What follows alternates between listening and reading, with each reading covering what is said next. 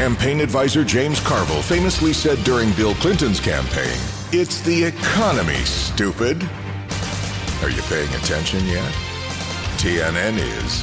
We're the Truth News Network, and your master of talking straight is Dan Newman. So while you were doing what you do on weekends to relax and enjoy your family, those are good things. I want everybody to be able to do that, including me, by the way. But we were watching and digging and looking because I wanted to make sure when we got together today, we had some factual information to give you about the unfactual information. Is that a word? Unfactual information? it's a conundrum. Any way you try to put that together. Anyway, we watched, we saw, we listened, and we have a lot of things to dig into here today. On this show, you're going to hear the latest from the president, Joe Biden. You'll even hear a little bit about Secretary of State Antony Blinken. We're not going to have Antony on this show, but he is a globe hopper. He has been over there five times now since October 7th. He's been in the Middle East, all over the Middle East. And he is up to uh, trying to cool people off and reach agreement. And he's trying to sell a White House lie. Let me tell you something else you're going to hear about. You're going to hear this in just a few minutes at the top of the show. I want to give everybody a few minutes to log on because I don't want any of you to miss it. Palestine. Palestine, the Palestinian people. We hear it every single day, over and over. We've heard it for generations, over and over. The two state solution that everybody is demanding over there, they don't want a two state solution. They want Israel gone. We're going to break into the facts of that very thing. Let me ask you a question. We're going to listen to a little of Bill Withers in a second. But while you're doing that, think through Has there ever been a nation on the globe named Palestine? Maybe even a nation that had another name that they flipped it, changed the title, the name of the country to Palestine. I'm not going to give you an answer now. Not just giving you an answer at the top of the show here in a few minutes, but going to give you evidence. Wow, we don't get that much today in mainstream media, do we? Well, okay. It's Monday. You got to get started. You don't want to go crazy, but you got to get started. It's going to be lovely today. When I wake up in the morning, love and the sunlight hurts my eyes. And something without warning, love bears heavy on my mind. Then I look at you, and the world's alright with me. Just one look at you, and I know it's gonna be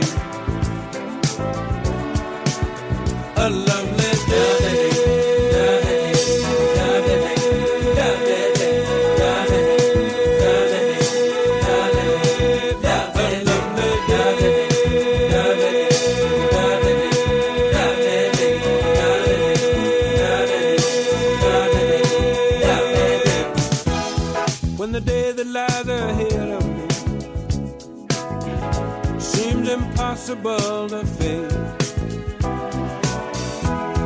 When someone else instead of me always seems to know the way. Then I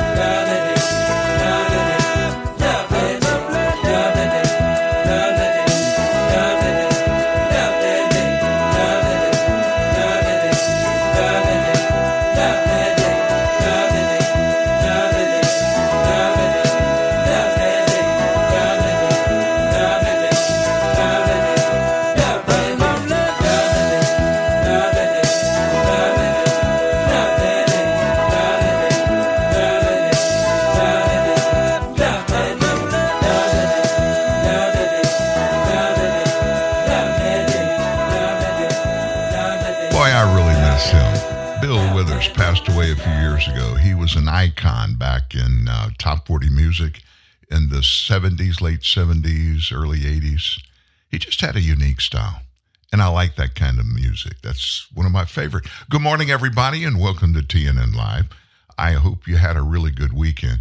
Hey, just a moment ago, I, I I've told you this before. We have a way to monitor where people are listening live from.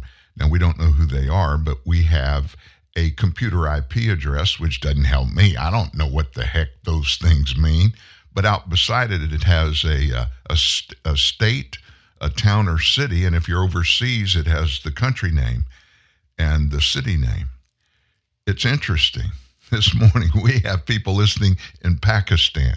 I want to say hello to all of you, fellow TNN Live supporters. We're glad to have you anytime. We're glad when any of you come to this show live. It means a lot for several reasons. Number one, we love to have you along. Number two, we see that this is not quite like just going and finding a podcast at any random time during the day. You can go to podcast sites. In fact, this one, minutes after it, the live show goes off, it goes up on a bunch, over 35 different podcast hosting sites. This is a commitment. I mean, we have people, thousands, that are logged in the second we go live, starting one of Pete Moss's introductions at 9 a.m. Central Time. Thank you for doing that. It's a good way to find out at least a perspective that's not so politically tainted as what you get elsewhere. I'm being kind when I say tainted. There's very little coming from the left, especially today, that is just tainted. Now, we have a big show. As you probably heard during the weekend, they got some more cold, hard, factual evidence that our president received Chinese money, laundered money in his personal bank account. We're going to get into that. In fact, we've got Representative Ken Comer, who's the head of that committee. We'll let you hear him tell that story in a few minutes. But before we get into all of that, and of course, a lot of news coming out of the Middle East, and I'm going to dispel some unfactual information that's been floating around the world for decades, and it's about the nation of Palestine. We're going to get into that in just a couple of minutes, but let's weigh in on Uncle Joe just to get started. You know, last week, the Bureau of Labor Statistics, we gave you their monthly jobs report. And I've noted last week that it seems like every time a new report comes out, they very quietly, kind of in a parenthesis, they lower the previous job support numbers that are supposedly representing new jobs created. They lower the one they gave to us last time. Wonder why they do that. Well, you know, they want to make themselves look better than ever. They need to because things aren't better than ever. So the BLS, that's what they call it, the economies, uh, econom, economics call it, the Bureau of Labor Statistics. They're fast becoming a running joke around real economists that are in the know. So when their press releases and debunking headline claims in sports, indeed, facts always come out. The very letters BLS has become a punchline, like uh, CDC and mRNA. Why is this? It's because mainstream media repeat every ridiculous lie, allowing bureaucrats to control the content of the news cycle. It takes competent observers, people that are in the know, at least until the afternoon to ferret out the truth. And by then, most everybody's gone to work or getting their weekend started. Bad news gets buried. Biden administration survives another day. So the latest release from last week is another case that points this out. Following months of wildly distorted data releases and revising numbers in every case down, each one trumpets the fake good news and buries the ugly realities. As the economic times gets harder for you and me by the month, there's more to bury, more lies that are required to cover it all up. So here's the lead summary from the Bureau of, of Labor Statistics, their report last week. Quote, total non-farm payroll employment increased by 150,000 in October. Unemployment rate changed little at 3.9%. Job gains occurred in healthcare, government, social assistance. Employment declined in manufacturing due to strike activity. Now, the casual viewer or listener would say, that, that's pretty good, right? Maybe, but then you got to look at the details. The devil is in the details. Remember that. That didn't that phrase didn't just pop out of nowhere. It means something. You need only to head over to table A in their report for a grim shock. It turns out the US economy just axed 384,000 jobs in one month. That's from the BLS report Friday, but you got to go looking for it. That's the biggest one month loss since the lockdown in March 2020. How I that this didn't make it to the press release. it adds further evidence of the proposition that many have been making, and I've been making myself here, and I'm not an economist, but I spend money. I buy gasoline, I buy groceries just as all of you do. We're seeing it firsthand. We're not only already in recession, but we probably never truly recovered from the March 2020 recession. This economic trend line that they point to, it's not improving, but getting relentlessly worse. The real losses everywhere, they were all over the place, but the gains mostly restricted to government and medical industries.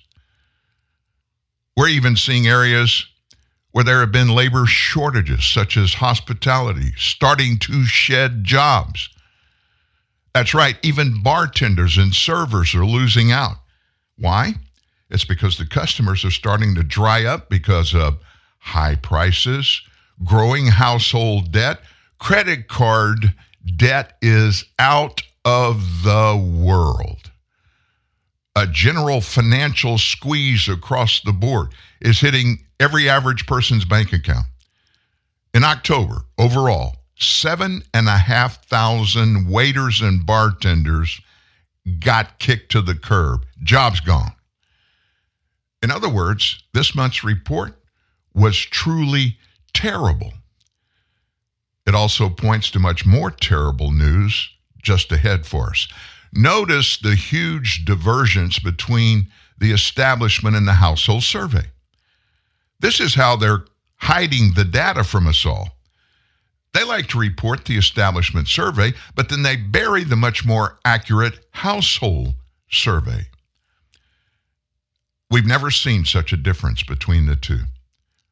It's evidence that the Biden administration is twisting arms over at the statistical agency. They got to make sure they make the news as good as they can, uh, just like China and the old Soviet Union do every month. If there's a piece of data subject to manipulation, you can bet they're going to manipulate it. What do we call that? We call that politics. We call that lying.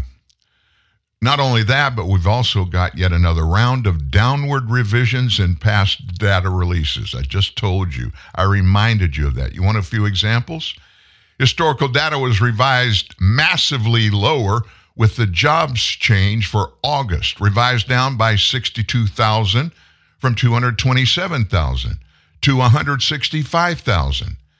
And the change for September was revised down by 39,000 from plus 336,000 to plus 297,000. So with those revisions, employment in August and September combined is 101,000 jobs lower than previously reported.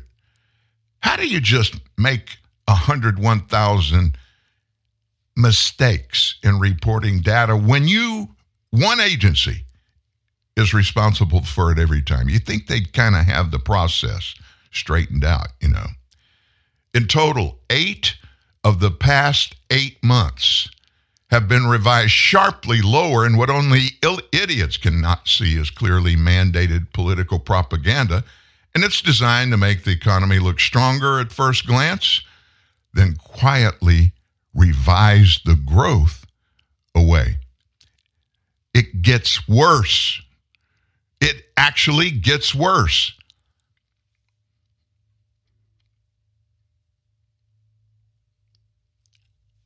Here's a story about one Uber driver.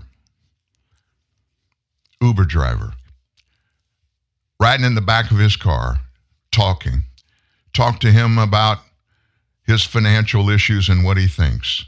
To service his loans and pay for his kids in college to have some kind of traveling home for holidays, he spends his weekends driving Uber. What does that say? He's never home to enjoy the house for which he's paying or spending time with the family. He's tasked with supporting the family, and to do that, he's got to work two jobs. Now, this is not all unusual here. As millions of people with full time jobs are picking up part time jobs on nights and weekends, many Americans have done that for years. We used to call that, hey, we got to work a little harder to get ahead. Remember those terms? I'm going to sacrifice a little bit now to get ahead. Multiple job holders just hit an all time high. And that provides further opportunities for the disreputable Bureau of Labor Statistics to engage in double counting. And you know, they have a label for that in the Biden administration. They call it job creation. Even with all of this, we're seeing the labor participation rate rate fall rather than go up. That's a percentage of the population that is actually working. It's still nowhere close to having recovered from the pre lockdown highs. That adds to evidence that we're in a plain old inflationary recession right now. Yes, of course, the unemployment rate remains low because it only measures those in the workforce who are formally out looking for a job. And it takes no account of dropouts. However, we gain greater clarity by looking at the underemployment rate. It climbed up to 7.2%, the highest number since February of 2022. Thus far, this cycle, the labor markets are traditionally measured, have not responded as we might expect them in a quote unquote downturn, call it recession, whatever. Indeed, the recession would have already been declared at least a year ago, but for the labor markets, which has been the only bragging right the Biden administration has had. And the only way they can make it good is to manipulate the numbers. In the last four years, we've all learned a thing or two about how government likes to come up with these fancy data points to manipulate the public mind For the most part, the economic reporting agencies have been spared the loss of trust, but that's only because it gets less attention than the nonsense about, for example, uh, COVID 19 and the death rate. That's that old story I've told you for years. When a politician is up there waving a right hand up in the air and screaming and hollering, you don't want to see what's in his right hand. That's not where the bad stuff is. Look behind him the other hand he's got behind his back. The average American knows for sure today we're in a grim situation, falling opportunities, rising debt, declining real income, you know, the money you can spend, unending inflation, and a financial squeeze that is causing anxiety among vast numbers and sheer panic among many. The more that Biden agencies and their media mouthpieces claim that this is what economic health looks like, the more they are discredited. Even, even if the recession is never announced, it is no less real for you and me. Don't let anybody tell you, oh, our economy's rosy. Wall Street Journal last week, I just opened it up online when I was doing show prep.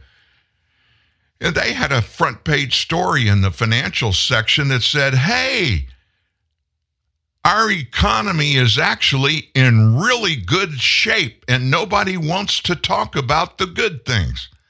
I have no idea what the person that wrote that was smoking at the time that article was written. Whatever.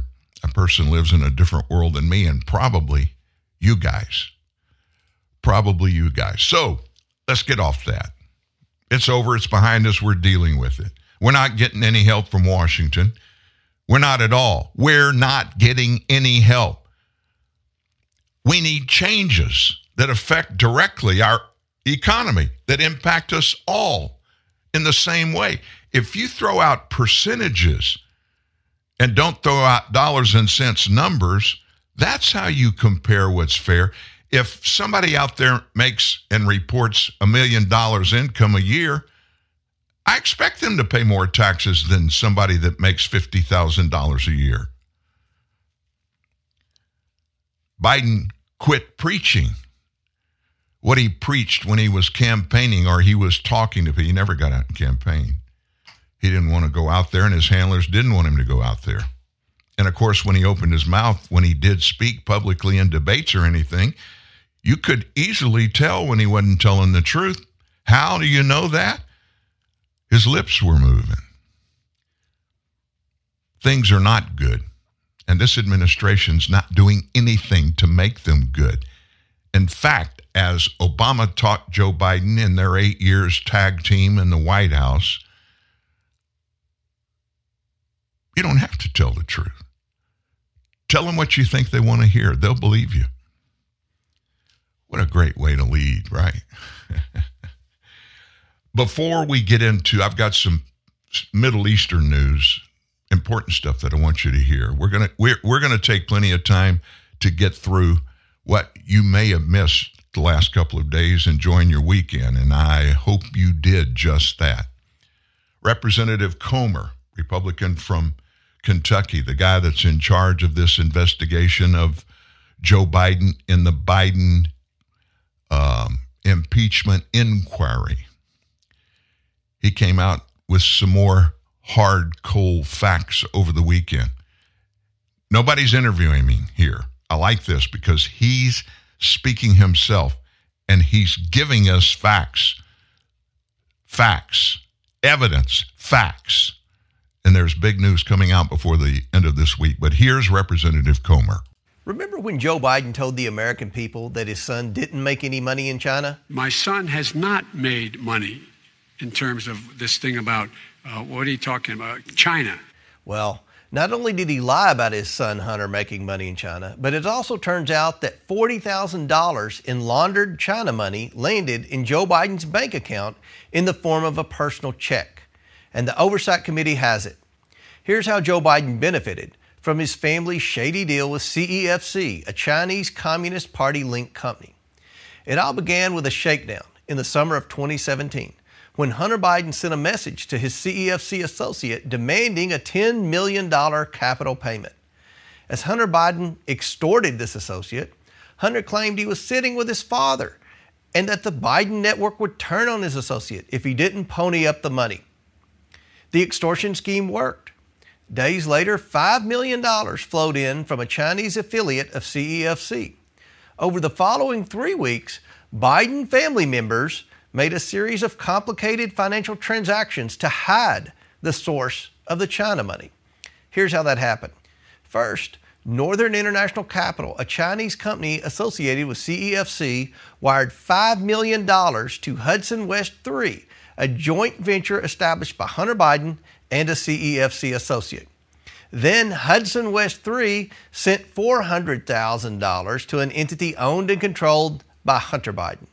Next, Hunter Biden wired $150,000 to Lion Hall Group, a company owned by James and Sarah Biden. Sarah Biden then withdrew $50,000 in cash from Lion Hall Group. Later the same day, she deposited it into her and James Biden's personal checking account. A few days later, Sarah Biden cut a check to Joe Biden for $40,000. The memo line of the check said loan repayment. Like the payment to Joe from Americore funds, it's certainly plausible that this payment where James and Sarah used funds from China was indeed a loan payment to Joe.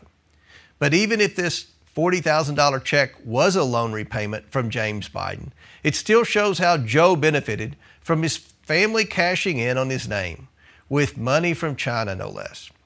Without his family peddling his name and his son threatening a CEFC associate with consequences that he said Joe Biden knew about, James wouldn't have had the money to write the $40,000 check to his brother Joe. It's also worth remembering that Biden family efforts to secure millions from this Chinese company began when Joe Biden was still vice president. In taking funds sourced to a CCP linked company that wanted to advance China's interest, Joe Biden exposed himself to future blackmail and put America's interest behind his own desire for money. The House Oversight Committee will continue to follow the money and hold President Biden accountable for his corruption. Over the weekend, Representative Comer went on several different shows and he made it very clear when asked what is about to happen. We're getting tired of guess what we're going to do? We're going to investigate. We're going to prove President Biden was involved in this bribery screen, uh, scheme. But we don't have any evidence. We have evidence now hard, cold, cash evidence. Now, is it sufficient to um, turn this into a full blown impeachment process and put the president out there and string him up? I don't think that's what anybody wants to do. But what we've got to do is break this thing open and get the facts out there. How do we do that? I was told privately through the weekend a couple of dozen subpoenas are going out, maybe even as soon as today or tomorrow, to Biden family members. They're going to be subpoenaed to come in and watch how the squirming will begin and the defense will erupt from Democrats, especially Democrats over in the Senate. They're going to rally around Joe Biden. And the only thing they can do is denigrate anybody and everybody that's saying and initiating anything that must be proven in a subpoena and the evidence that comes forward. It's not like we have anything else that we have to deal with, right? oh my gosh.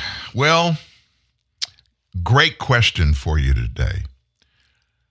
I'm going to dig into that just a second. I'm going to go ahead and start now. I'm sure you saw the pro Palestinian protesters and swarms of people outside the White House that were chanting Islamist calls Allah, Allahu Akbar, I can't even say it. They were everywhere. Numerous of these protesters swarmed the outer perimeter of the White House fence. They began chanting on Saturday. The protesters, many of whom were donning Palestinian flags, yelled Allahu Akbar at least five times in unison, as seen in footage. The protesters recently disembarked from Freedom Plaza, where massive anti Israel protest was held for most of Saturday afternoon. That Allah Akbar translates from Arabic, from Arabic as God is great. So after having chanted the phrase numbers of times, the crowd shifted to a chant, raise your hand, make a fist, Palestine will resist. So those activists who converged on the White House fence had come from the earlier protest in Freedom Plaza, in which a crowd of tens of thousands protested against Israel's military operations targeting Hamas. And also, they're going after President Biden's support for Israel. Organizations including Code Pink, the National Students for Justice in Palestine, organized the protest. After the Allah Akbar chanting, a masked man climbed halfway up the White House fence, waved the Palestinian flag to the cheering and chanting of the crowd assembled just under him. So, over at Freedom Plaza during the protest there, much of the crowd participated in chants from the river to the sea, Palestine will be free. And by the way, that is often interpreted to be an explicit call for the erasure of Israel and its people from the river to the sea. What is that? The distance. What is that? That's from the Jordan River all the way over to the Mediterranean Sea. They want they want Israel gone. And they're saying, "Oh, we're just crying for a two-state solution." Listen. Don't ever believe a single person that says that. They either don't know what they're talking about from the river to the sea or they do know and they just want to get everybody to chime in with them saying the same thing. And maybe other people won't realize that would require the death of every Israeli. Neither Code Pink nor the National Students for Justice in Palestine went public, didn't give any uh, press briefings or anything like that. So they left all this hanging out there. Meanwhile, Millions of people around the world are up in arms over this. Pro Palestinian Indiana woman, one tries some anti Semitic attacks, crashes a car into a black Hebrew Israelite school. Around the globe, marches rallying support for Hamas terrorists all over the globe. Countries with large Muslim populations, including ours, of course. France, Germany, Canada, the UK expressing disillusionment with their governments for even thinking about supporting Israel. Another common theme from these pro Palestinian protesters obscure information about the Israelis held co- hostage. Footage gathered from around the world showing them ripping down posters, showing the names and faces of hostages. Some of the recent demonstrations and words and pictures were just absolutely frightening. We're not going to get into the nitty gritty of all this stuff. You see it, you can watch it on television yourself. I tried hard to stay away from it over the weekend. You know, if you if you just obsess about this stuff, and it's very important. It's critical that Americans understand exactly what's going on and who's doing what and why and the historical uh, perspective that goes along with it that we're not hearing from our our leaders. Case in point, Antony Blinken, Secretary of State, he went back over to the Middle East. He's been over there four times now since October 7th. Four times, meeting with world leaders over there, people in these uh, Muslim nations, the leaders. And he flipped the narrative. Blinken, our Secretary of State, flipped the narrative from what the president said from the very beginning. Well, when he decided to step forward and say anything, we support the Israeli people, period. And then last Thursday, former President Barack Obama, we talked about it on the show Friday, he gets up and he goes after the Israeli nation. We've got to have a ceasefire. We've got to have a pause. This is inhumane what's going on. And then over the weekend, Joe Biden We need a pause. We need a pause. We need to concentrate on getting those hostages out of there. Just look at the uh, international happening since Joe Biden's been in the White House as it pertains to the United States of America. Places like, oh, I don't know, Afghanistan. We still have Americans hiding for their lives in Afghanistan that Joe Biden left there. And then we, you know, we paid $6 billion for five hostages to Iran. All that did was filled up the gas tank for Iran to go spend that money on whatever, anywhere they wanted to spend it. And of course, Antony Blinken and Joe Biden are out there saying, oh, they can only spend that for humanity things, you know, like food and medicine and stuff like that. We have to approve it before it goes out. BS. Oh my gosh. Like they're going to do the right thing. They're going to do exactly what they want to do. That's what they're doing today. Blinken went back to Israel for a short visit before he scooted over to Iraq. And uh, Prime Minister Netanyahu didn't meet with him. I heard he wouldn't meet with him. And when the, the Prime Minister was asked by someone in the media what were his thoughts on what Blinken and President Biden are now saying, we want a ceasefire Call it whatever you want to. We call it a pause. We need to get those hostages out of there. Let me ask you you're not in government. I, we may have some government people listening in now, but most of us are just everyday Americans. We see, we hear, we listen. These experts, which they are supposed to be, people like Joe Biden, Antony Blinken, Lloyd Austin, the Secretary of Defense, these are people that are, have been immersed in all of this, and they're supposed to be well educated in everything. I'm going to ask you a question. And if Blinken was on the show, I'd ask him this same question. Are you so stupid that you would think those terrorists that slaughtered all those people and are still doing it, they have Americans in hostage. They've made it very clear. What are the facts and the details about all of that? If I was one of you, I'd float this balloon and see if they respond. What balloon would that be? Hey, you release our hostages. You release our hostages, and we'll give you a 24 hour break. I don't think Benjamin Netanyahu would agree with that. You know what he said when he was asked about what Blinken and Biden are saying now? He said it just like this Our position is no pause, no ceasefire that would only benefit Hamas, give them a chance to retool.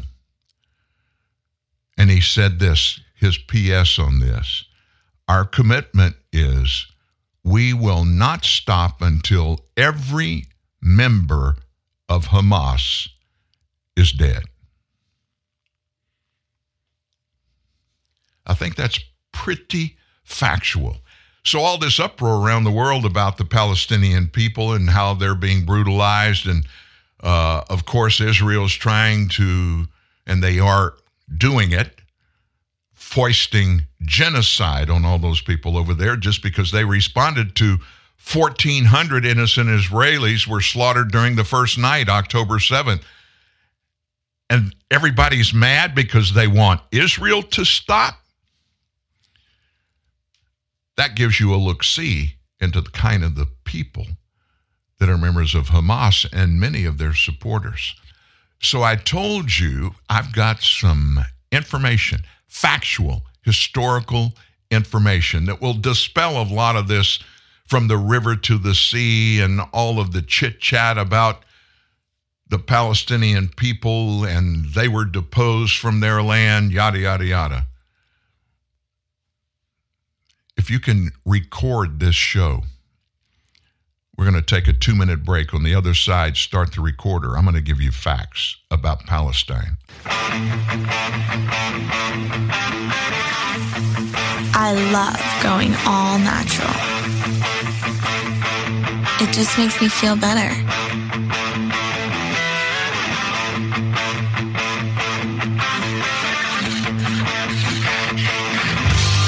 Nothing between me and my 100% all natural, juicy, grass fed beef. Introducing the All Natural Burger, the first ever in fast food, with no antibiotics, no added hormones, and no steroids. Only at Carl's Jr. So you guys grew up together? Yeah, since third grade. What are you looking at? I, am not looking at it. We're not good enough for you. You look for something else? No, I, just, I don't know. What are you, big supermodels? Oh, Jesus. Supermodels. What do you model, gloves? What are you doing? A girl's totally into me. Brad, eat a Snickers. Why? Because you get a little angry when you're hungry. Better? Better. So, ladies. So, losers. Stacy, relax. I'm sorry. You're not you when you're hungry. Snickers satisfies. When your cable company keeps you on hold, you get angry. When you get angry, you go blow off steam. When you go blow off steam, accidents happen. When accidents happen, you get an eye patch. When you get an eye patch, people think you're tough. When people think you're tough, people want to see how tough. And when people want to see how tough, you wake up in a roadside ditch. Don't wake up in a roadside ditch. Get rid of cable and upgrade to DirecTV. Call 1 800 DirecTV. What are you doing? Should we pick him up? He has Bud Light. He has an axe. But he has Bud Light. And an axe. I'm sure there's a reason for it. Hey, buddy. What's with the axe? It's a bottle opener. Hop in. Refreshingly smooth Bud Light. Always worth it. Look, here's Bud Light. And a chainsaw.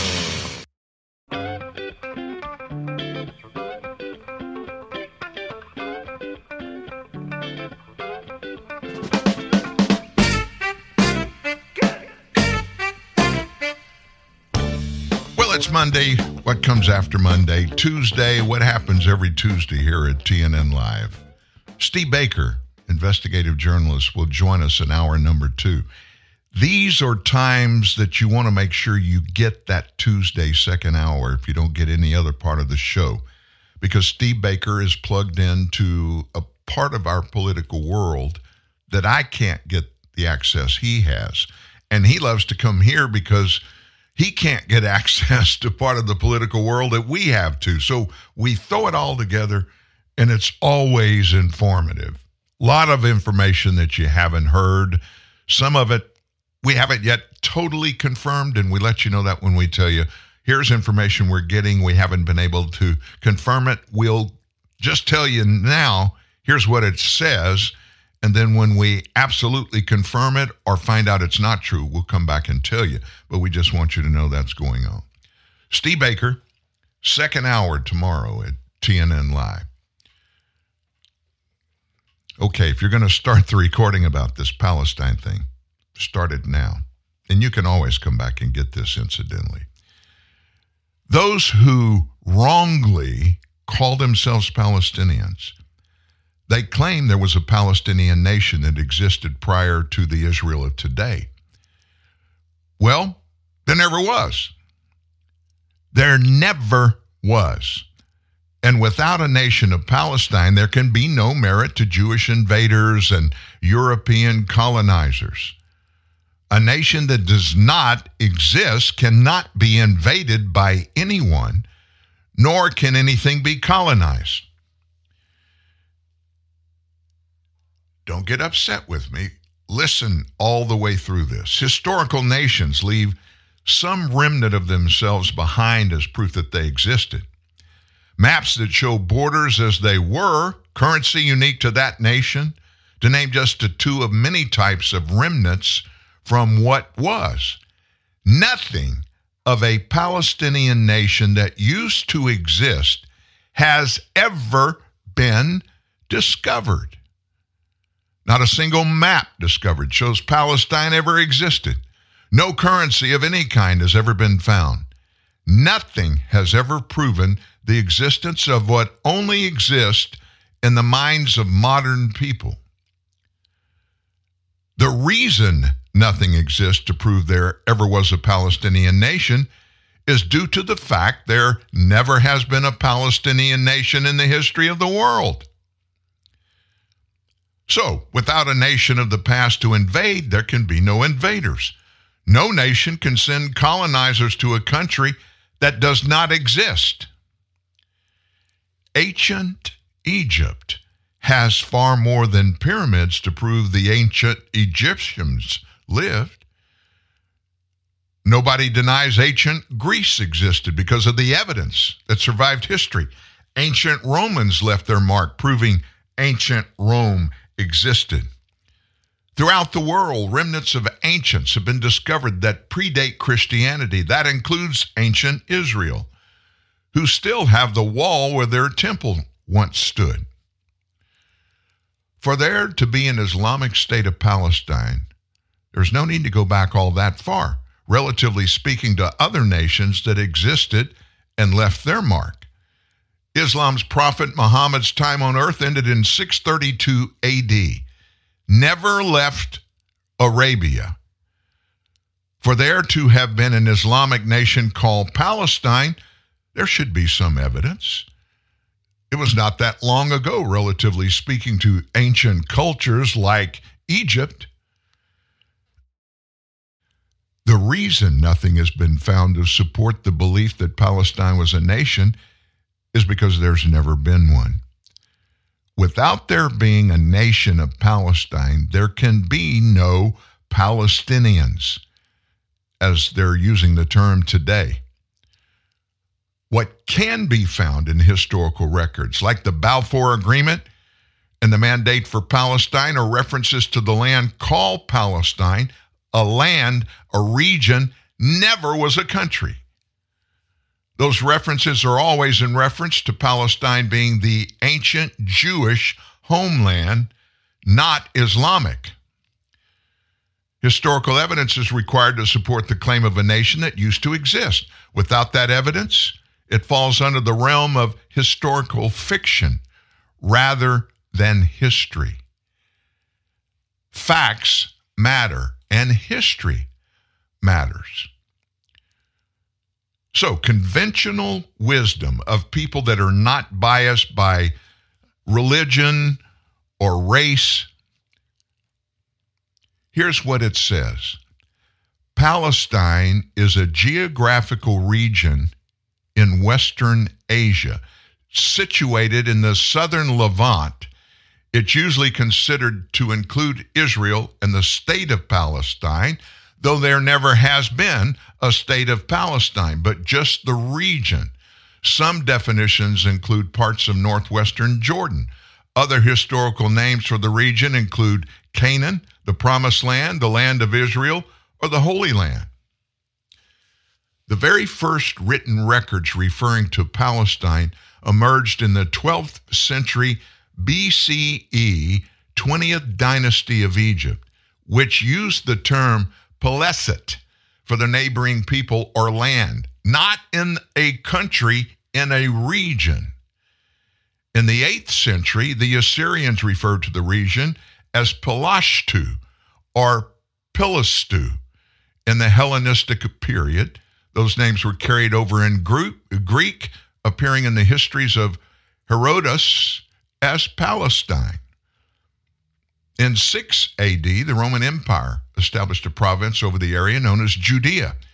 Then in the 132 time period, they farmed that, formed that into Syria, Palestine. In 390, during the Byzantine period, the region was split into the provinces of Palestina Prima and Palestina Secunda and Palestine Tertia. Following the Muslim conquest of the Levant in the 630s, the military district of Jund Filastin was established. While Palestine's borders, the region, the borders have changed throughout history. It's generally comprised the southern portion of regions like Syria and the Levant. It also conceptually overlaps with several terms of Judeo Christian tradition including Canaan, the promised land, the land of Israel, and the Holy Land. Now, This may trouble you. It may trouble you. And if you can find credible historical documents that negate this, please send them to us. Send them to me, Dan at truthnewsnet.org. Dan at truthnewsnet.org. Well, how did Israel get that land? It's real simple. World War II. The British, part of their empire was that region, Palestine. It was a region. At the end of World War II, six million Jews were slaughtered. And I'm not going to argue with you about that. I'm not at all. It may not have been six million, it may have only been three million, but it may have been eight million. Nevertheless, there was an extermination process that was initiated to kill the Jews. That's what Hitler existed for. The Brits gave that region, that region was given to the Jewish people, and in 1948, it became a nation. There never had been a nation of Israel before 1948.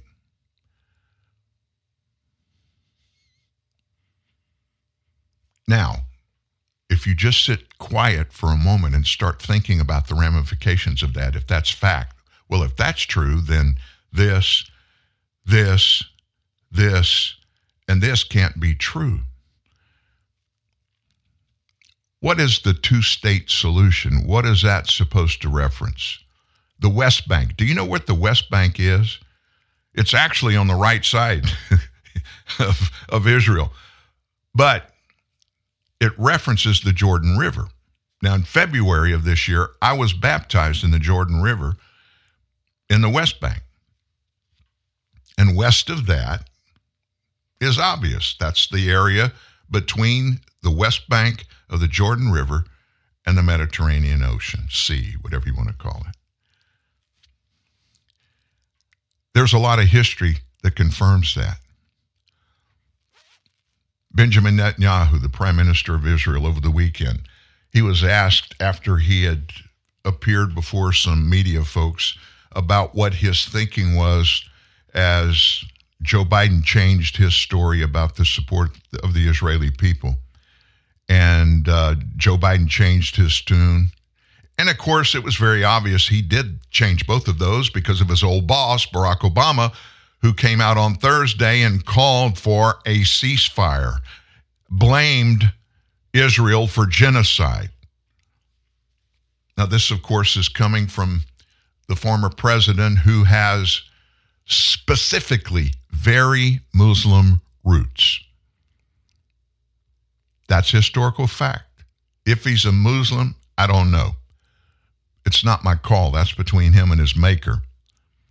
But when something quacks and waddles, and this is not a racial comparison, don't start sending me ugly texts and me emails. It's just illustrating a fact. When overwhelming evidence proves over and over again something is something, then it pretty much is something. All that being said, this is not about a man. This is not about a few people. This is about an evil, horribly illegitimate group that actually have been living their lives. They have been taught this that Jews do not have the right to live. And if anybody tells you they support a two state setup, a two state process, they're lying to you. How can you say that? Iran, Hezbollah, Hamas, um, the jihadists, every one of them, they want every Jew wiped off the map. And now they're just going downstream, and the mullahs in Iran are coming out over the weekend, and they're saying they want the same thing to happen to the United States. They want a one state. one state. They want it to be Palestine. And they know the only way that could ever happen is if they just take it. Because it's not going to be adjudicated to be something that belonged to the people of a state of Palestine because there never was one. 1 866 37 Truth, 1 866 378 7884, if you want to weigh in on that. We're going to take a quick break. When we come back, I'm going to go back to Thursday and Barack Obama. We'll talk about what he actually said and the fallout from that. So it's a busy news day. Don't go anywhere. Ladies, we ask your forgiveness. Please forgive our immaturity, our outbursts of tacky compliments. Forgive our browser history. Forgive our hormones taking control of us. Forgive us for thinking an open shirt is the ultimate weapon of appeal. Forgive us for opening our beers like primates. Forgive for taking a no as a yes. For insisting on playing a guitar that doesn't exist. And please forgive us for never washing our hands. Ever. Schneider, the beer with the exact maturity of the man who's in the process. Car's all yours. Thanks. Cars.com's expert reviews made it easy, but. Shouldn't there be more back and forth? You missed the drama, right? Yeah. Maybe this will do the trick. It's a puppy. Not a puppy, a wolf. What now? He's a wolf. And that is its incredibly protective mother. Put the wolf down. You guys good? Yeah, we're good. Yep. Okay. Get the right car without all the drama. Cars.com. All drive, no drama. Northern Tool and Equipment. My girlfriend has given me a pet name, I'm afraid to ask. Snuggle Muffin, No, it isn't. and she uses it in public. Okay, so give your girlfriend a pet name she'll hate, like uh, Thunder Chunky. I couldn't do that. I see. Too harsh for Snuggle Muffin. Okay. Drown her out with a 200 mile per hour cordless leaf blower. Got it. Here she comes. Hey, Snuggle Muff. What are you doing, Snuggle? Snuggle. Snu- I am so out of here. Wait! Come back, Thunder Chunky! There's no problem a little horsepower can't solve. Northern Tool and Equipment. In a world of fake news, the truth will out. TruthNewsNet.org. Dan Newman. Now, this next section, I want you to put it in perspective, factually, not emotionally, factually. President Obama called for Israel to end its occupation of Palestine. There you go. An insinuation based on nothing factual. That phrase, to believe it, you must feel that Palestine was a country and Israel invaded a sovereign country. Well, that's what Hamas did. October 7th, in the middle of the night, slaughtered 1,400 people for no reason. Well, they had a reason, but it had nothing to do with what's right or what was legal or illegal, did it? Barama called for Israel to end its occupation of Palestine and for a two state solution between Israelis and Palestinians as the co- conflict in the Gaza Strip escalates. Now, he was talking to the Obama Foundation's Democracy Forum when he stated these things. He said the conflict was triggered by the brutal murder of more than 1,400 mostly civilian Israelis, many of them children, at the hands of Hamas, as well as the abduction of over 200 hostages. Obama said that was followed by, quote, an Israeli response that has so far resulted in the displacement of well over a million people, the deaths of at least 9,000 Palestinian civilians, thousands of them also children, and Israel has cut off water, food, electricity to a captive population that risks creating an ever even greater humanitarian crisis. Now that sounds very presidential, right? Well, who's given him those numbers? Israel has previously pushed back on these claims before he even said them. They said that 90% of drinking water is self sourced from Gaza. In other words, it's held and operated and spread across Gaza by Gaza. 10% is all that comes from three water lines from Israel. And by the way, one of the three was damaged by Hamas October 7th, two of which have been opened by Israel and have been flowing 28.5 million liters of water every day. Also, they state that Hamas, during its initial attack, destroyed nine of the 10 power lines that go from Israel into the area under their control. In other words, pretty much the stuff Obama was griping about, blaming Israel for, it was a bunch of stupid actions taken by Hamas terrorists. The Hamas run health ministry said that as of yesterday, more than 9,700 Palestinians have been killed in Gaza. However, Western officials, including Obama's former running mate, President Joe Biden, have expressed doubts about the death toll given by Hamas. Furthermore, Hamas, every time they give official death numbers, they include civilians and military people that die. Obama then said, We got to come up with a plan to solve the current crisis. Quote, one that is based on genuine security for Israel, a recognition of its right to exist, and a peace that is based on the end of the occupation and the creation of a viable state and self determination for the Palestinian people.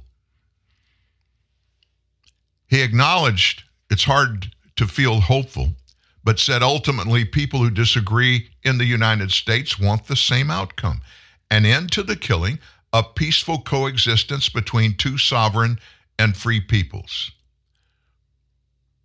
Gaza has been independent from Israel since listen to this they're not out there in these in these big riots and meetings talking about Israel doing anything good.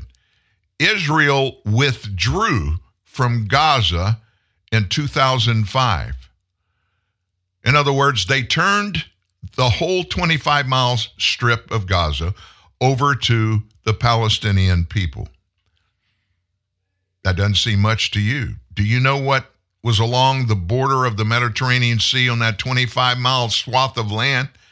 All kinds of tourism, all kinds of hotels. It was an amazing place to go. It was one of the hot tourist spots in that part of the world. Well, what happened?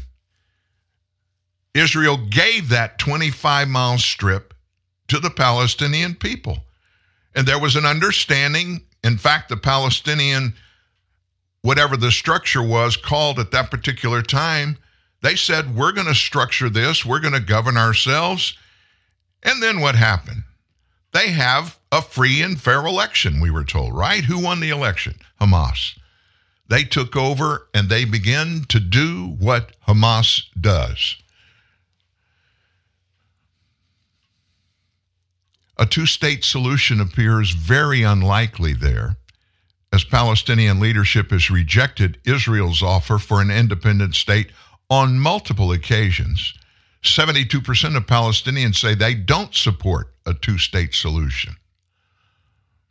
Obama's comments came as progressive groups across our nation are demanding a ceasefire in the region. That proposal also seems unlikely as Benjamin Netanyahu, Israeli prime minister, said Friday his country will not consider a ceasefire until Hamas frees all hostages. Now, let me ask you this Isn't that a reasonable request for a deal? Put it in the context of what happened. Israel gave them Gaza. They destroyed Gaza by bringing Hamas in. They began, the Israelis once again had to find a way to protect themselves from their quote unquote enemies that they had just given a 25 mile stretch of Mediterranean Sea front property and said, You guys govern yourself. And they bring in a bunch of terrorists. And then the terrorists take over, and everyone I talk to that knows the area well, our guide that was with us for 10 days back in February, who is a member of the Israeli intelligence, he told us those are the hardest people on earth. They do not care about human life. I'm talking about Hamas. And of course, the evidence is there all the evidence, the real stuff that we hear. And then everybody on the left, oh, that's not true. None of that happened. I've got video after video of the most horrible actions that have happened to the least guilty, the most innocent among all of us on earth, our kids. There is no way to justify that.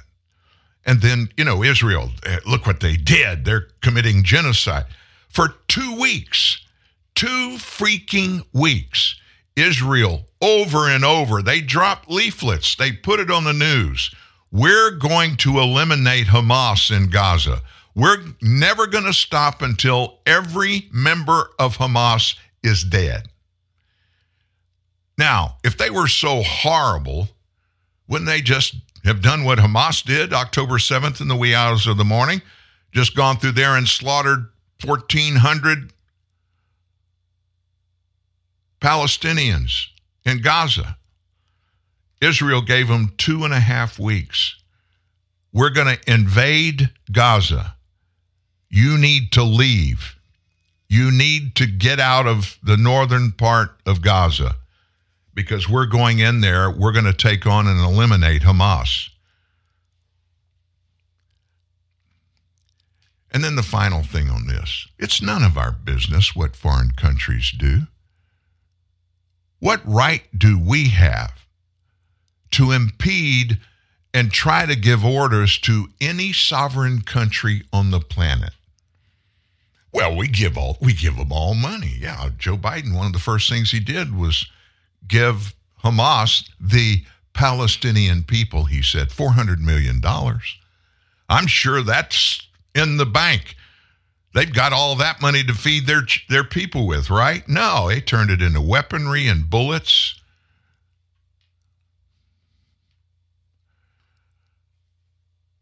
Let me tell you, there's one thing we all need to do, and we need to start it now if we haven't already been doing it. We need to pray for all of the humans that are caught in this. I'm talking about people that did not make a decision or a choice. They just woke up. They were born, they couldn't control where they were living, and they're caught up in the middle of this. God protect those people.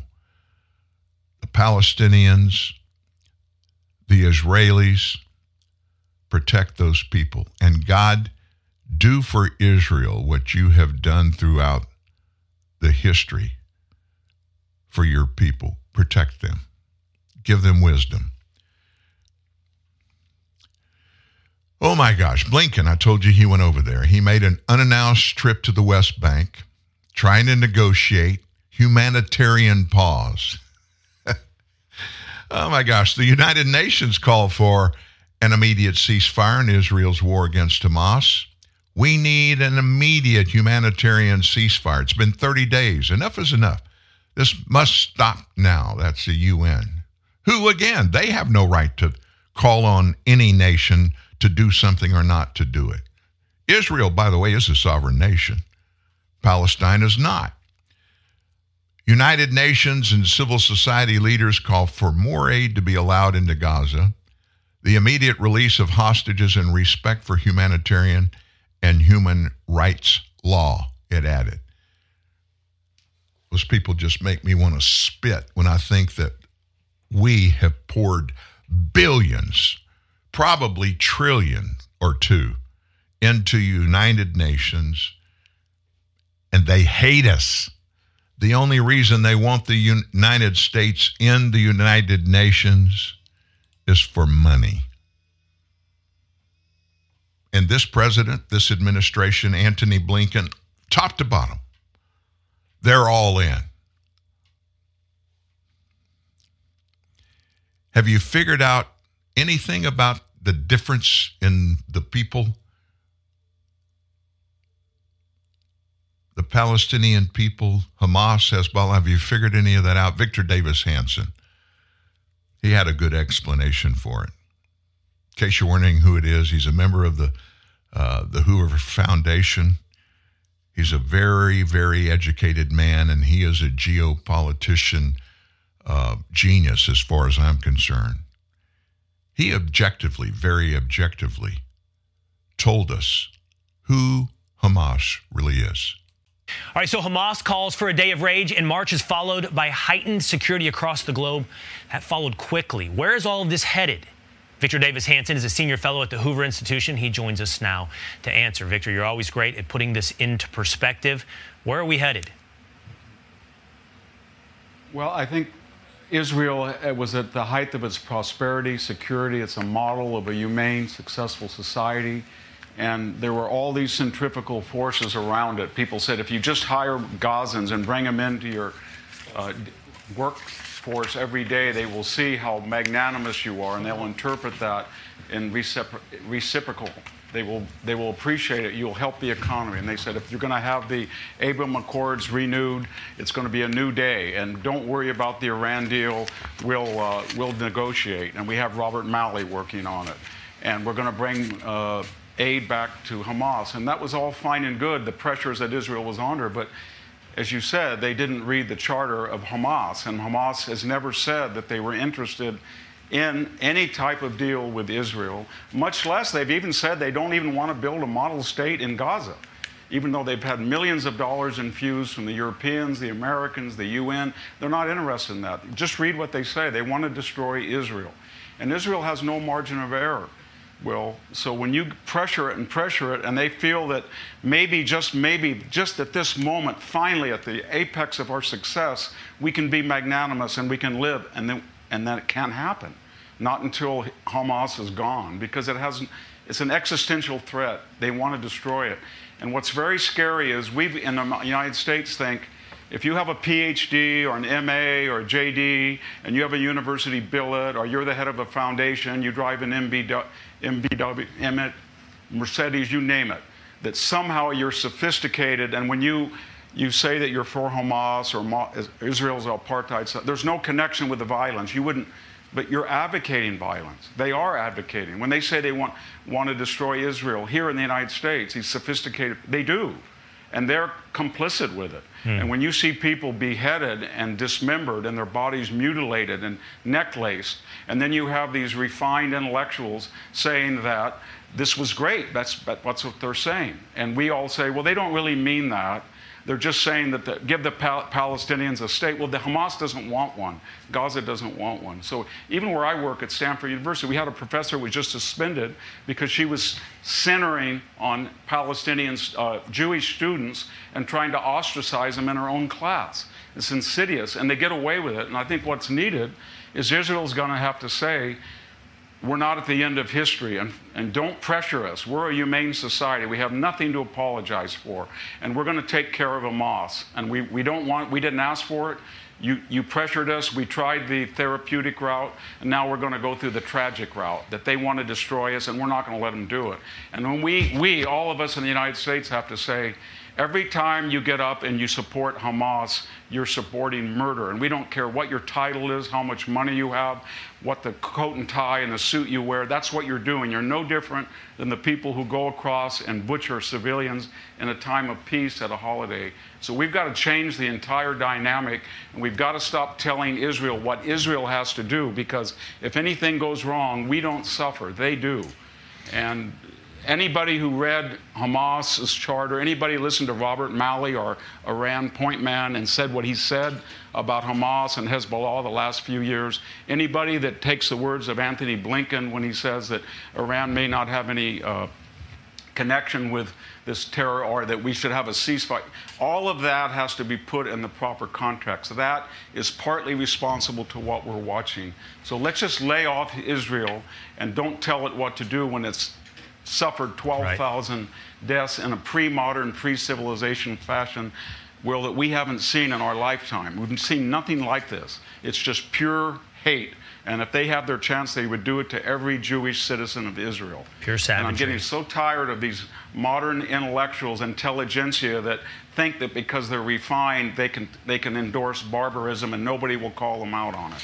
Victor, you mentioned that outlandish story out of Stanford. We're going to be talking more about that in just a moment. We appreciate you being with us tonight. Hey, Sean Hannity here. Hey, click here to subscribe to Fox News YouTube page and catch our hottest interviews and most compelling analysis. You will not get it anywhere else.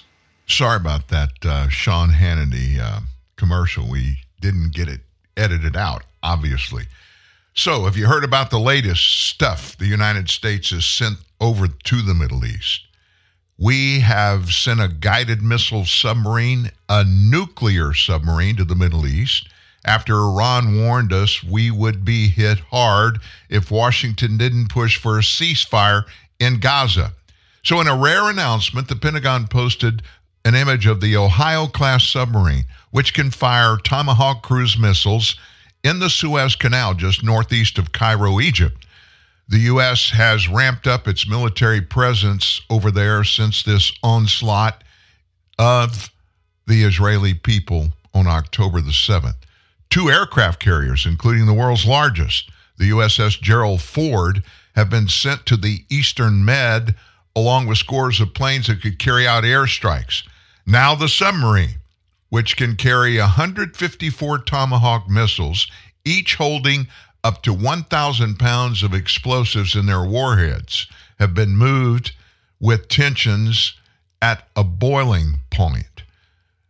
An image, a picture was posted by U.S. Central Command as Iran's Minister of Defense urged the Biden administration to push for a ceasefire, and he accused the U.S. of being militarily involved in the Israel Hamas war.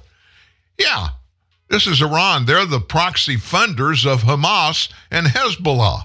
So we're uh, we're doing what we need to do on a defensive basis for our partners over there, while Iran is funding the terrorists against Israel, and they want us to quit, do a f- ceasefire. Meanwhile, Antony Blinken stepped up his diplomacy. He toured the Middle East again.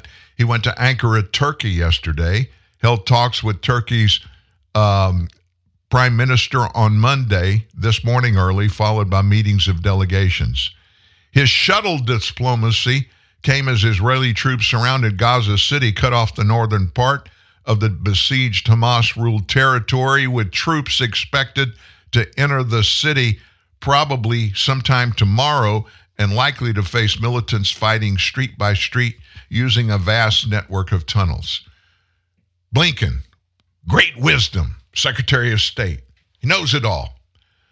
Today, he said, he's talking about this morning, our time. Today, I will meet with Turkish government leaders as we seek to prevent the spread of the conflict in Gaza and find ways to increase the flow of humanitarian assistance.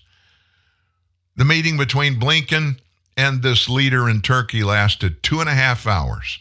Secretary of State added that Washington is working very aggressively to substantially expand the amount of aid reaching trapped civilians in Gaza. We have made good progress in recent days on expanding the aid getting into Gaza, Blinken said following the talks, adding that a pause in fighting could help that as well. Now, I'm not a military expert, I'm not a foreign policy expert. But when you have a group of well funded, entrenched terrorists, and you're trying to deal with them and get them taken care of, not to kill any more people, they have at least a couple of hundred hostages being held. Wouldn't we get in some position of leadership to make things happen, the right things happen? Has not that been done by former presidents, former secretaries of state in the United States, for aggressive actions taken by people on some of our allies around the world? Yeah, that happens all the time. And we always help. And almost every time, at least up until this time, we were able to be successful to take care of a bunch of bad potential things that never got to be bad potential things. You remember when Donald Trump came to the presidency and there was all this craziness going on over there in Afghanistan because ISIS had moved a bunch of their people there after the second Iraq conflict or war, whatever you want to call it. And they were sneaking out. They were living in the mountains right on the edge of Pakistan and Afghanistan. And they were initiating isolated attacks against a bunch of free people, including people in our military bases over there. Now, what would Blinken, what would he have done? Or what would Secretary Lloyd Austin done? Or what would Joe Biden have done in that? Oh, they would have gotten up in front of television cameras and said, We're working close with them. We're trying to find a way for peace, yada, yada, yada. What did Trump do? First time anybody in America had heard the term MOAB. He set a MOAB loose in those caves of those Islamist terrorists and destroyed them all. And all those military incursions that had been happening on isolated basis, they stopped. When Joe Biden pulled our military and all of the support for that part of the region out just suddenly, refused to accept, in fact, denied there ever was one given a plan from the Trump administration to exit. I had it. We published it. A lot of news media had the plan to pull out of Afghanistan. Antony Blinken said, I never saw it. He's the Secretary of State. You don't think he would have seen a plan for us to withdraw our military that impacted tens of thousands of Americans? We had been over there for so long, we had formed huge numbers of relationships to get people, Af- Afghanistani people in large part, to work with us. And by them working with us, they put their lives on the line because those jihadists over there don't like people that work with the Americans. They all disavowed all this. Nobody would accept responsibility. Joe Biden would ex- wouldn't accept it, and they brought out a thousand people with them, civilians. They tell us, and we know now there were dozens of terrorists that numbered among them. We brought them over here. We don't have a clue where they are. And then lo and behold, we've got a massive conflict underway between some of those same people, some of the sects of those same people. Maybe a different version of ISIS, but still the same sex. ISIS is ISIS. You may have some different groups or whatever, but they're all committed to destroy Israel and to destroy the United States. So Blinken goes over there and he meets with the Turkish leader. They got nothing done. The whole purpose of his going over there was to reaffirm the Barack Obama slash Joe Biden slash ceasefire slash pause. Now, Turkey, this is a really strange situation. Turkey's a fellow member of NATO. Now, what is the founding holy grail of being a NATO member?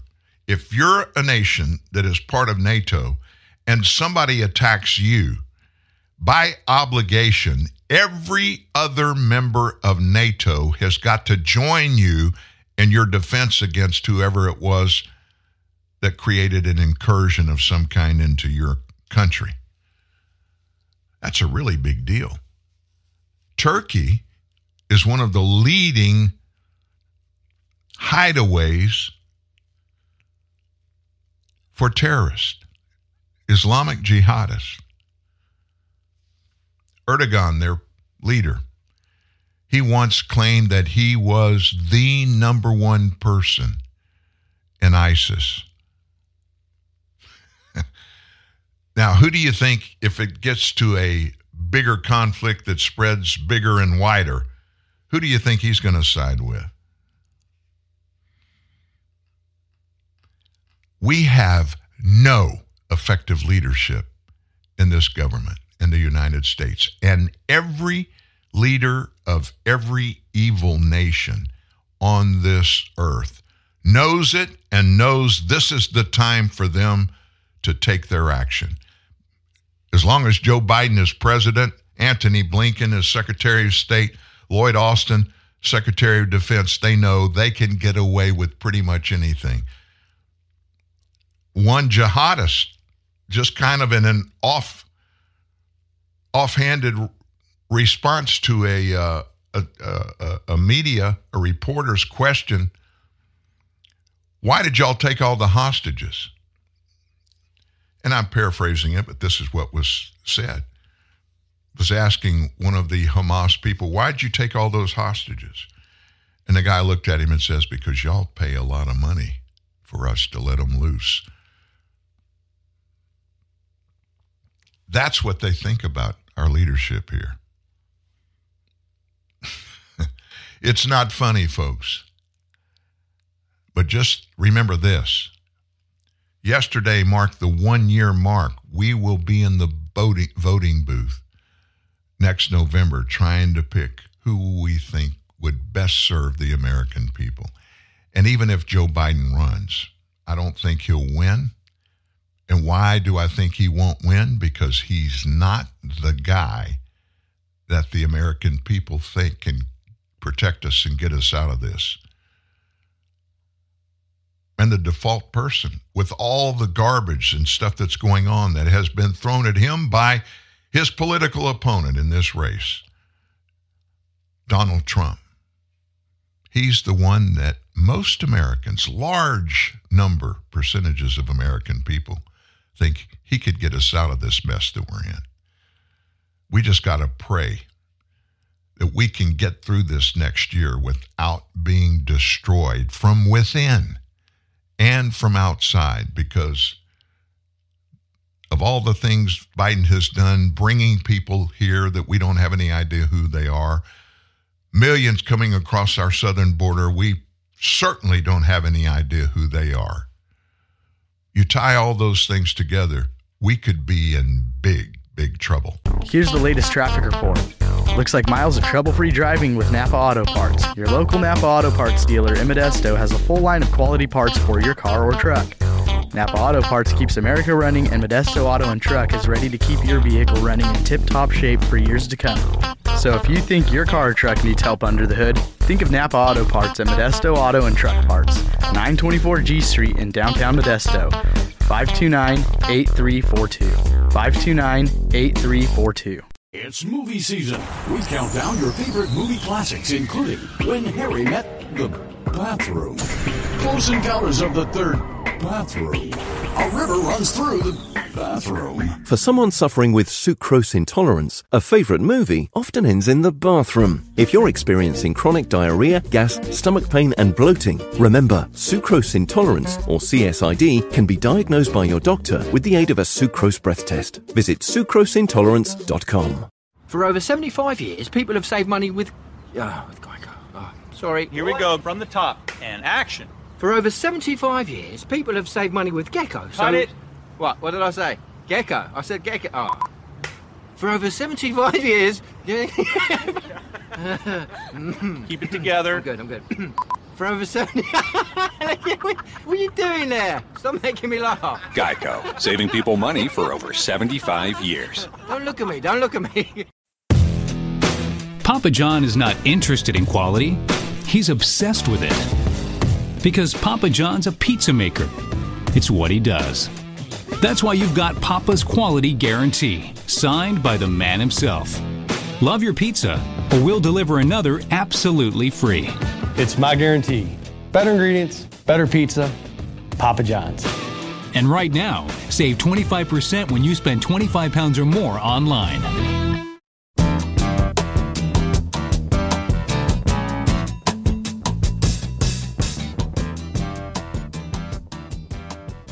You know, we've been talking about uh, Joe Biden, his policies, things that he has very, very wishy washy ideas on. He'll say, here's what I think, and then the next day he'll forget that he said the exact opposite and says this.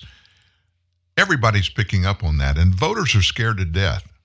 I don't believe fear begats really good decisions either. It's tough for people to have all these questions and they need some straight answers from which they can make some choices, figure out what they need to do. And our economy is in the tank. It has been in the tank. We are in recession by the real definition of what recession is. And we have been since the spring of Joe Biden's election year. He was inaugurated on January 20th, and by May that year, we were in a recession. Of course, they won't admit it. Treasury Secretary um, Yellen said, "Oh yeah, but this this inflation that we have, it's transitory. Oh, we're we're going to phase out of it."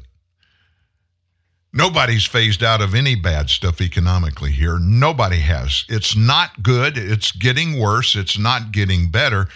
And then Joe Biden goes out, he did the world tour and he's had bunches of meetings. He's been up talking about Bidenomics, which is the curse of this administration for the American people, Bidenomics. Well, over the weekend, it was finally acknowledged the worm is turning.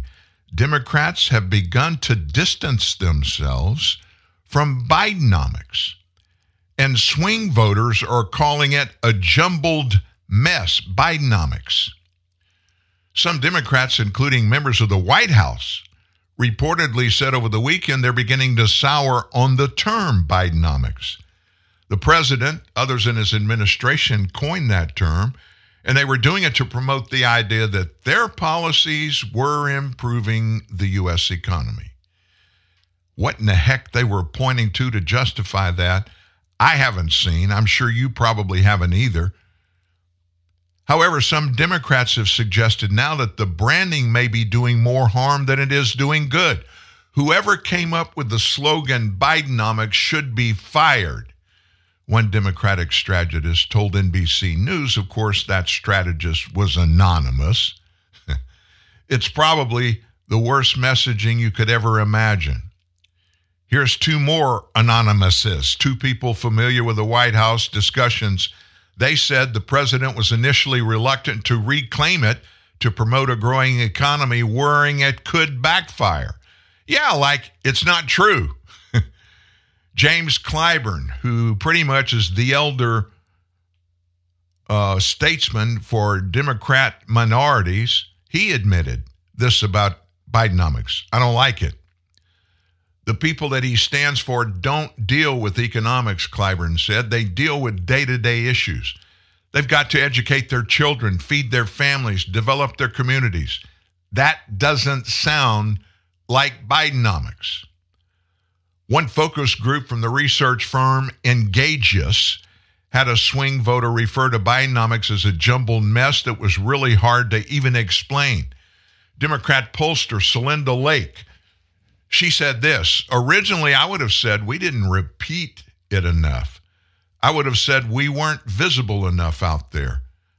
I would have said we didn't put enough advertising out there about Bidenomics, but we've done all of that and it still isn't working. One recent Fox News poll found that 62% of Americans disapprove of Biden's handling of the economy. Only 37 approved. 25 point difference. However, top administration officials like White House Press Secretary KJP, Karine Jean Pierre, and Kamala continue. They're touting Bidenomics every day, insisting it's working for ordinary Americans. If you're an ordinary American that Bidenomics is working for you, raise your hand right now. Raise your hand. I don't have mine up. I don't see anybody with their hand up. During an economic address in Chicago in June, that seems like it was yesterday. Biden attempted to redefine Bidenomics as another word for the American dream.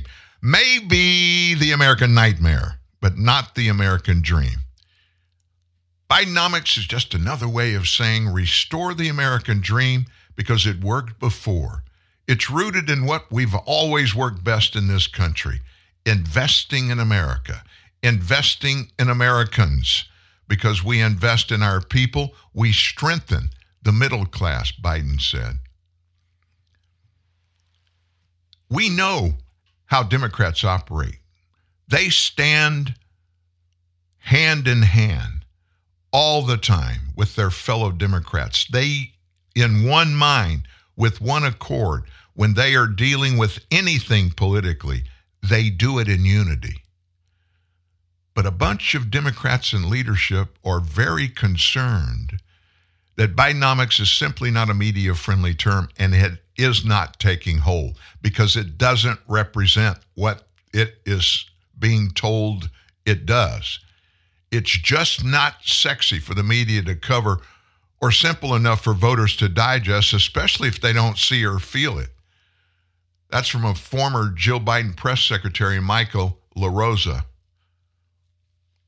Bidenomics is toast. In fact, big news came out over the over the uh, weekend about the polls in those very critical swing states. There are six of those. In five of the six, Donald Trump soundly tramples Joe Biden when the question is asked who do you support to turn around your economy, Joe Biden or former President Trump?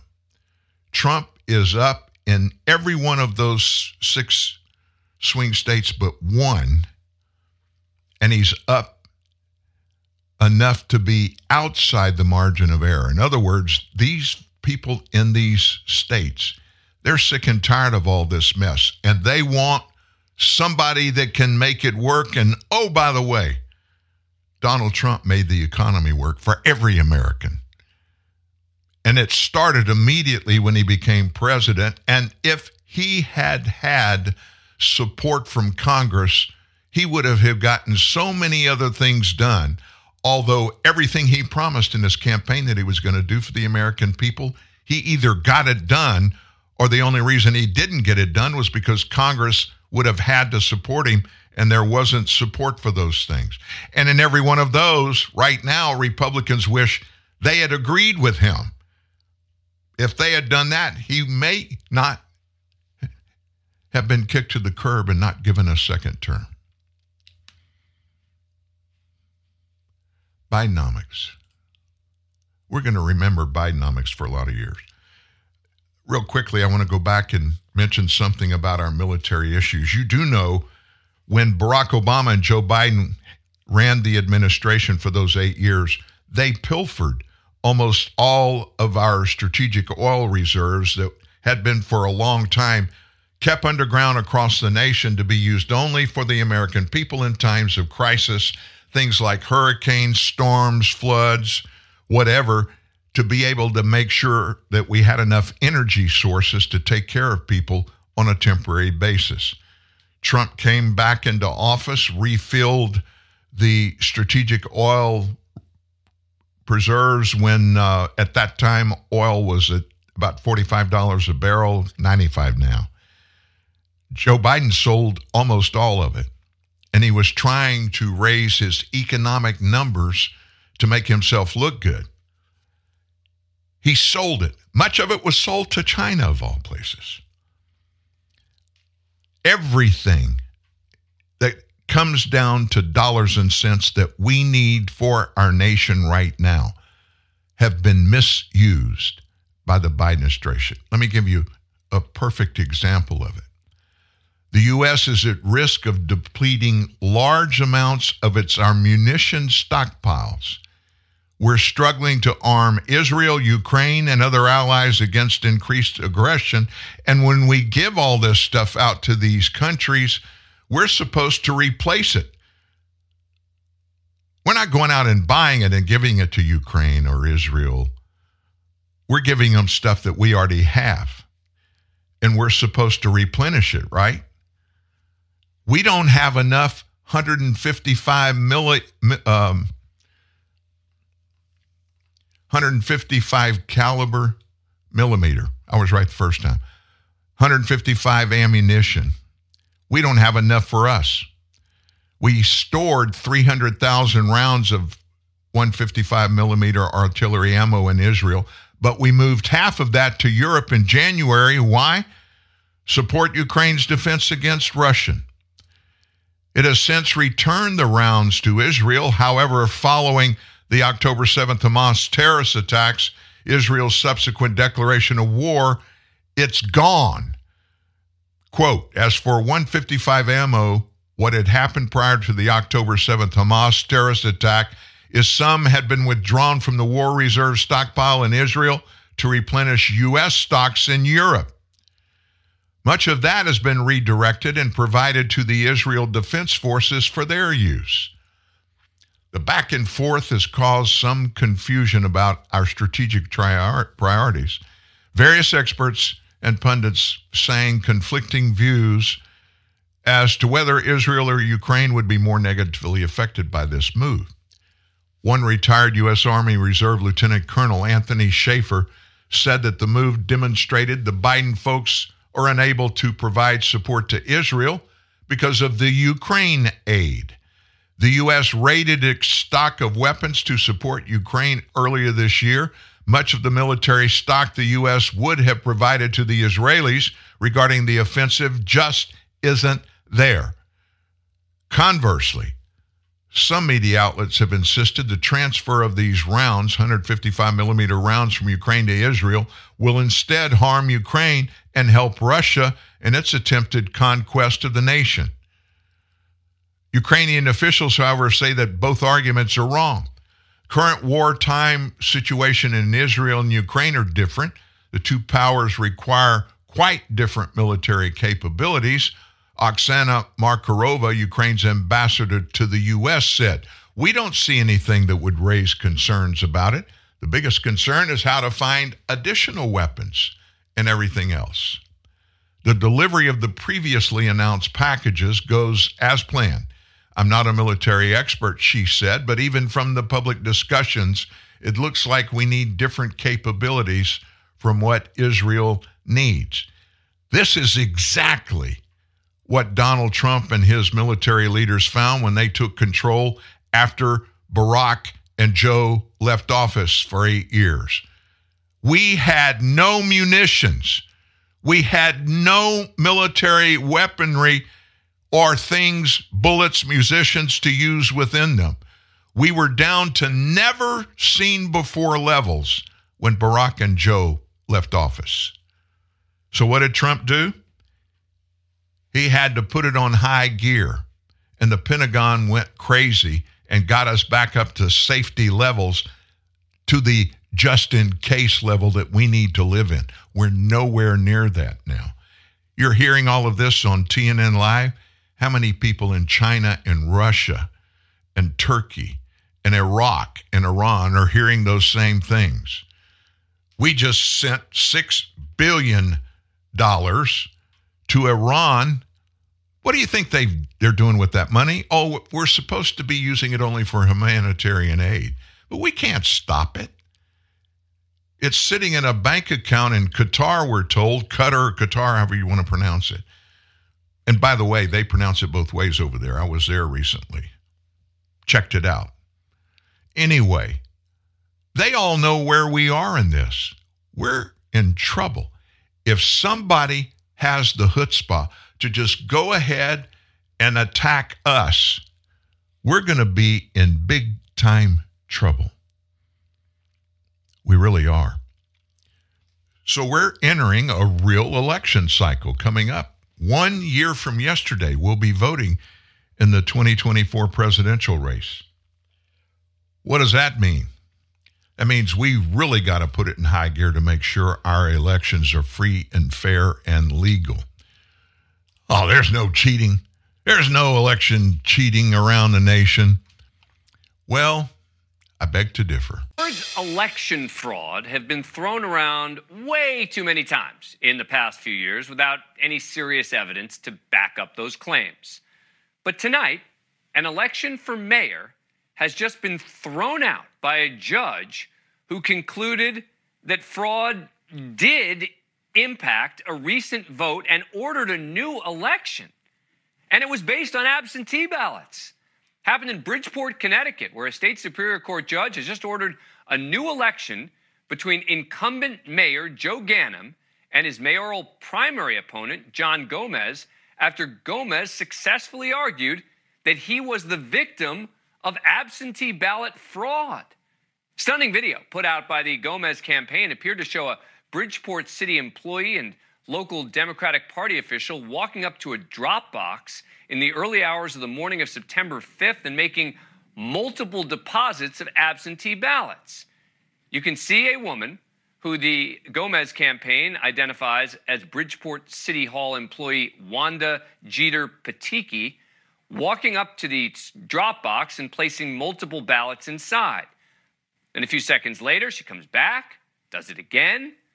The Gomes campaign posted this on social media as part of a three minute compilation showing irregularities in the vote. That woman was questioned during a court hearing challenging the election results and pleaded the fifth. Were you paid for any of your work on the Ganim campaign? I would object at this point. And it wasn't just her. The Gomes campaign played in court nine different people making 24 drops of apparently multiple ballots into absentee ballot boxes. In his ruling, Connecticut State Superior Court Judge William Clark said he found the evidence from the Gomes campaign credible, said there was enough evidence to call the entire election into question. Quote, in this case, there is evidence of partisans taking possession and harvesting ballots to engage in bulk drops of the absentee ballots into drop boxes. The number of ballots at issue, when considering the corroborating evidence of the video and documentary evidence, brings the reliability of the primary into serious doubt. Judge Clark has ordered the two sides and city election officials to come together on a new date for a revote by November 17th, but there's all sorts of details there. This is a wild story. Let's bring in Bill Bloss. He is the attorney for Bridgeport mayoral candidate John Gomes. Thanks so much for coming on. Appreciate it. All right. So, first of all, just take us through what happened and, and what the judge has found here. Well, this was a, probably the clearest case of ballot harvesting that I, I think has been proven really in the United States. There was repeated video with around 20 different uh, uh, instances of campaign officials or other or others uh, dropping multiple multiple absentee ballots into the drop boxes in a couple of locations. Clearly, under Connecticut law, these were people that were not entitled legally to possess absentee ballots there was pretty strong evidence that th- there was a coordinated effort to try to collect absentee ballots from voters. Uh, and of course, under under our law, they're not supposed to do that. They're supposed to. They, this is basically uh, absentee ballots are supposed to have the same sanctity as the voting booth. And just as you couldn't bring in one of these people into the voting booth, you you shouldn't be handing them their your absentee ballot. Yeah. But uh, it it was a it was a pretty jarring case, and the video. Judge Clark called it shocking. I think uh, I think most people would share that. So, so what happens now? I mean, there's going to be an election on the seventh of November, right? With the yes. the current mayor's name on the ballot, correct? Correct, and also uh, the my uh, John Gomes, my client, is also going to be on the ballot on a minor party line, on the independent party line. So it, this this is a the alternative. There are several alternatives that could happen here. Uh, if if uh, if John Gomes wins on Tuesday, then the case is over. If uh, Mayor Ganim wins on Tuesday, then there would be a new primary sometime, uh, probably in December, I would guess, and then a new election uh, sometime in January if uh, if Gomes wins the primary. So it's a complicated. It's not an ideal situation by any stretch of the imagination, but it's uh, it is a situation that is caused by massive absentee ballot uh, misconduct. It, that's that's the reason we're here. That's the reason we're in this situation. Wait a minute. I thought there was no voter fraud in America. Democrats and their media minions, they've been screaming that from high heaven for decades. There is none. So you just heard that one. Another little mistake or two, the state election board in Georgia has referred 35 cases of election law violations to the attorney general or local district attorneys for criminal prosecution. 35. 35. Associated Press looked for 2020 voter fraud in six states and found 475 cases of voter fraud. That's from the Associated Press, not a real conservative news outlet, don't you think? 475 cases. So, how many more are there that we don't know about? And because of the stifling of anybody that questions the results of the 22 or the 20 elections, if you do it, you're an election denier. They put you in the class as Donald Trump. Oh my gosh. Look, it, it, it boils down to this. Do you know the nation that has the safest election process? The number one on the planet, the safest election way it's operated Afghanistan. What do you mean? There's no way that's possible. Here's how it works you go to your neighborhood voting booth on voting day, you go there. They, you prove who you are. They have ways that they know each other, yada, yada, yada. They hand you a paper ballot. You fill it out. You hand it to somebody, and two people sign off on it and put it in an election box. Well, that's simple enough, but they're not through yet. They take your right index finger and dip it into a bottle of permanent ink, blue ink. What's the purpose for that? Well, you'll show everybody you've already voted once, and that means you can't go vote again. And it's one person, one vote. There's no mail in balloting. You vote in person. Well, we've got all kinds of reasons why that'll never work. We have people that can't physically get out, but we want them to have their vote cast or whatever. Novel idea. We, the taxpayers, provide transportation for people in the millions every month. Wheelchair carriers, back and forth to hospital. We even have transportation for people that can't afford to, to get their kids to school every day. This is the United States of America. Don't you think we can figure it out? If it's so important, and it is important, but when you hear people on the other side of the aisle screaming and hollering, there's no voter fraud, there's no voter fraud, and you can diminish the 2000 Mule documentary all you want to. I saw it with my own eyes. The same guys, night after night after night in Philadelphia and Atlanta, coming to the same voter drop boxes with bundles of mail in ballots sticking them in these mail in boxes. You can't convince me there is not massive voter fraud in this nation. And you're not going to humiliate me by calling me an election denier. Call me whatever you want to. I know that it's happening. Well, Trump, they filed all these lawsuits. And none of them, none of them showed any voter fraud. None of them. We filed, we he filed 12 suits. None of them did. That's a lie. They never got opened to be considered in a courtroom. Two of them did. And in both of those two cases, there was voter fraud. Media won't even talk about those two. They talk about the other 10. Well, what about the other 10? Each of the courts where those 10 were filed, when they had a hearing, the judges kicked those lawsuits out of court. They were never put on the docket. There was never any evidence that was looked for.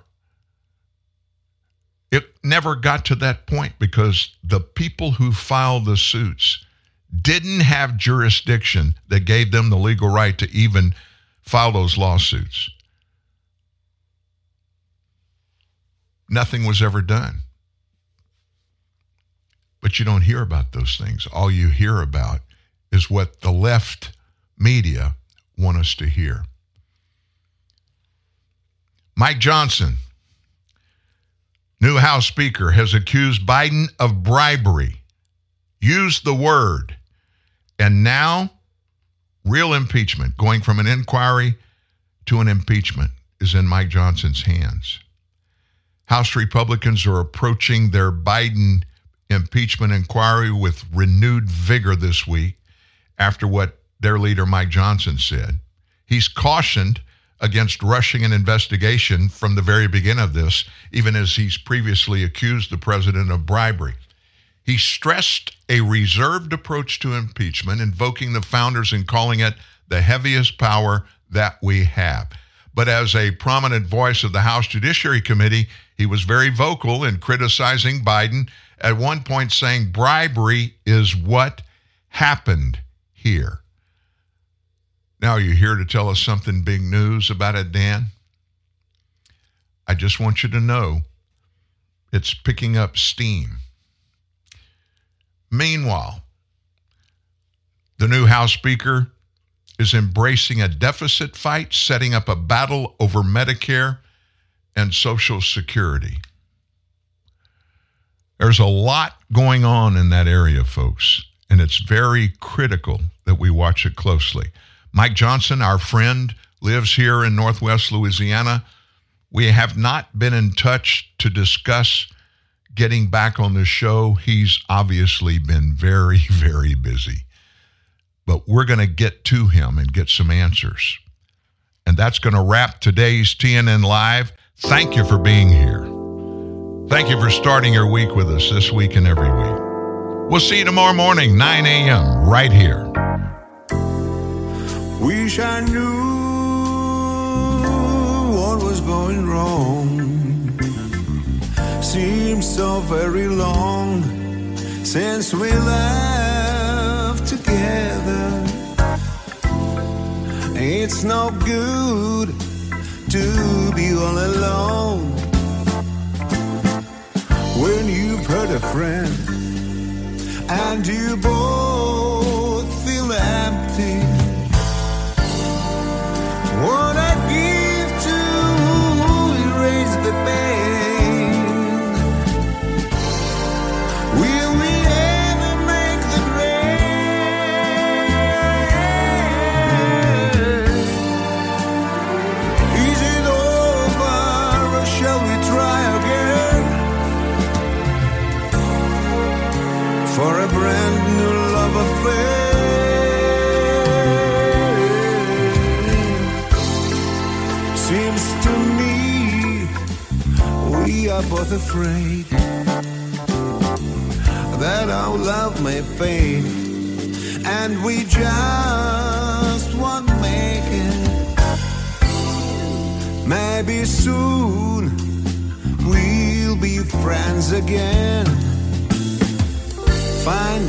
Ourselves and then